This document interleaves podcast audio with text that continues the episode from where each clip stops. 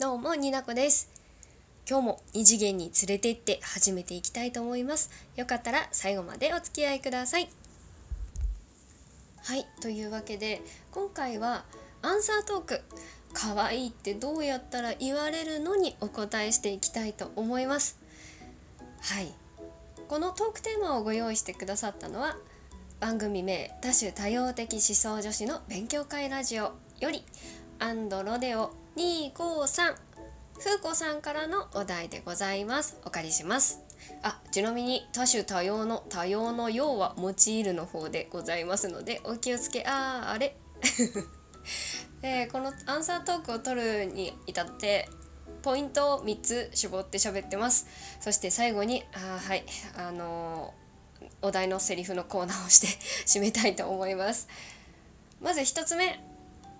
私にとっての究極の可愛いの姿形人間は誰なのかお答えしましょう石原さとみちゃんですかわい。い。かわい。しんどい。かわい。い。かわい。い。やもうかわい。い。とい。う言葉でもう表現しきれない。ぐらい。可愛い。んですけれどもえあれでしょあの世界の人間の8割9割は可愛い。って言ったらめっちゃ可愛い。って言ってくれるはずなんですよ石原さとみちゃんでなんで石原さとみちゃんが可愛いのかって考えた時にもう姿形が整ってるからだけなのか。いやそうではない。あの可愛さを手に入れるために可愛さを究極あ間違えた。可愛さを追求してらっしゃるの。彼女。雑誌で読んだの。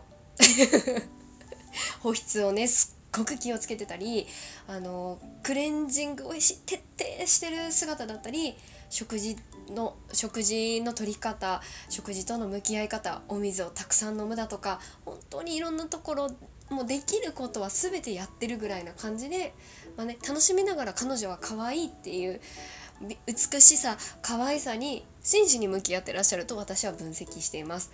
でもうこんだけね努力して逆に可愛いって言われなきゃおかしいわけよ。もうおかしい。それはおかしい。もう可愛いに決まってるでしょ。だってこんだけ努力してるしすごく笑顔を大事にして本当にね内側も外側も努力してらっしゃる人だと私は思っているのです、うん、ただただ好きっていうのもあるんですけど、うん、言っときます。これは本当に個人的な意見でございます。じゃあねあの私が思う究極の形石原さとみちゃんのように努力すれば可愛いになるのか。いやそうではないと私は思う。この反語の感じで喋っていくの。まあいいや。で我々は石原さとみにはなれない。石原さとみではないから。そうなんです。努力をすれば近づくことはねあれどそれの近づくっていうのもあれ、まあ、人によるよ、うん、なることはできない。それはね石原さとみさとみちゃんでも他に憧れてる誰でも一緒。じゃあもう可愛いにはなれないのか。ってなった時にいやそれも違うと私は思う。2つ目に入っていきます。可愛いは作れるのかどうか。私は作れると思う。理由として何て言ったって可愛いっていうのは日本人が生み出した究極の究極のいいねっていう意味合いだと私は思うからです。はい。安心してください。可愛いって言えてない。可愛いっていう言葉。多様性がある言葉だと思ってます。多様性がある褒め言葉だと思ってます。ここで風子さんの番組にぴったりなワードきた。はい話を戻します。私たち日本人はねこうねまあねあんまり主語大きく言うと怒られるかもしれないんですけどまあね他の欧米とかに比べたらの話よ。褒めるとか好意とかを好きですとかのね好意とかを相手に伝えるのがどうも苦手な人種だと私は感じております。それは私を含めうんそうだと思います。それは日本の今まで積み重ねてきた文化があってこそだしそれが100悪いとは思わないです、うん、だってね「I love you」を「月が綺麗ですね」って訳すような夏目漱石さんとかが有名ですけど、有名っていうか夏目漱石さんを筆頭にねそういう感性を持った日本人ですからそういう回りくどいなっていうのをおしとやかだったり厳かだったりとかで評価してきたわけですよ。まあそれも美しいとは思うんだけどねそれが日本人の良さでありあのまあね苦手な分野なのかなって私は思います。で褒めるのが苦手だけどうん、褒める褒めるのが苦手好意を伝えるのが苦手でもいいねっていうだけではこの気持ちは表現がしきれないってなった時に生まれたのが私は可愛いだと思ってる。だって愛することができるって言って可愛いですよ。でも漢字で書くと愛することができるって書いてるけどそんなに重たくない言葉になってると私は思うんです。愛らしいな。あーなんかキュンとするなみたいな感じかな。いいねってだけじゃもう収まりきれない。あー可愛いってなるって私は思う。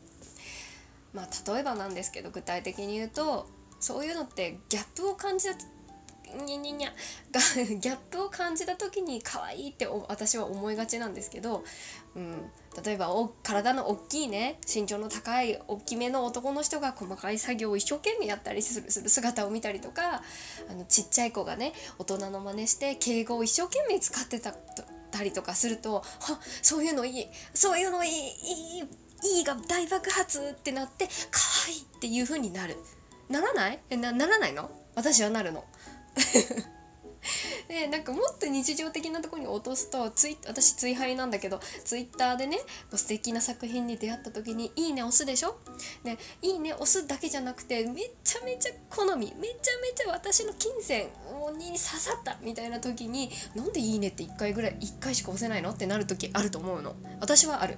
あなたもある？私はあるんだけどその時に語彙力が壊滅的になくなった私はねこれをすぐ友達に共有して「ねこれ可愛くない？ね可愛くない?」って言って友達も語彙力がなくなって可愛い可愛い可愛い可愛いみたいな会話のあの語彙力のないもう脳みそが働かない LINE とかをやってるんだけどそういうことなのよ。どういうこと？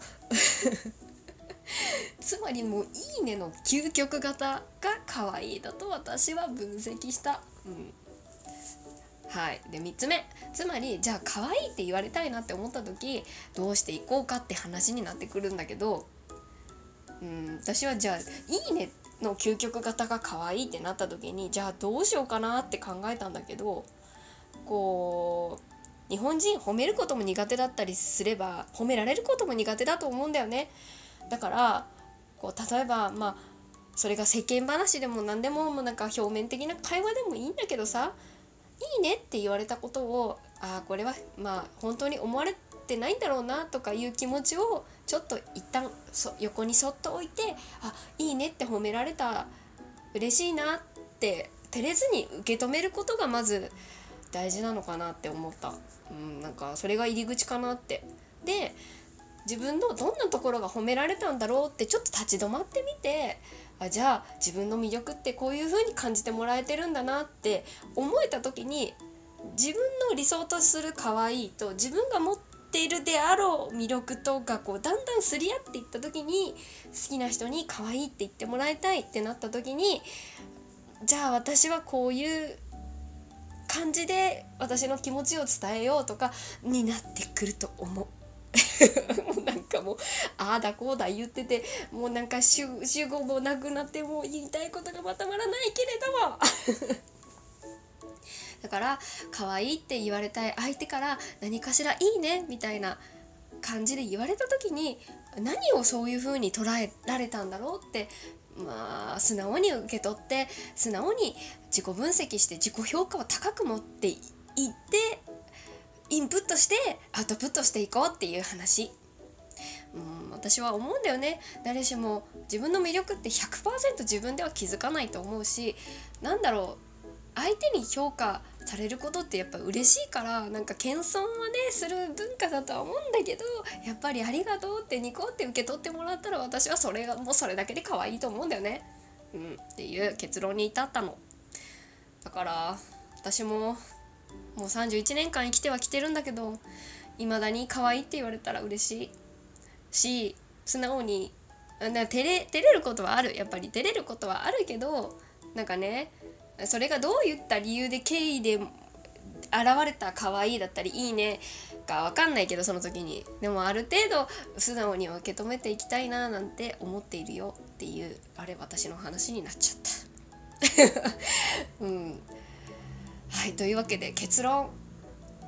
結論「かわいいねは」かわいいはもう最上級のいいね。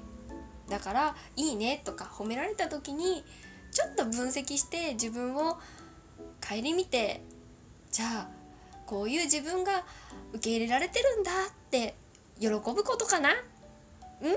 ちょっとわからなくなってきた。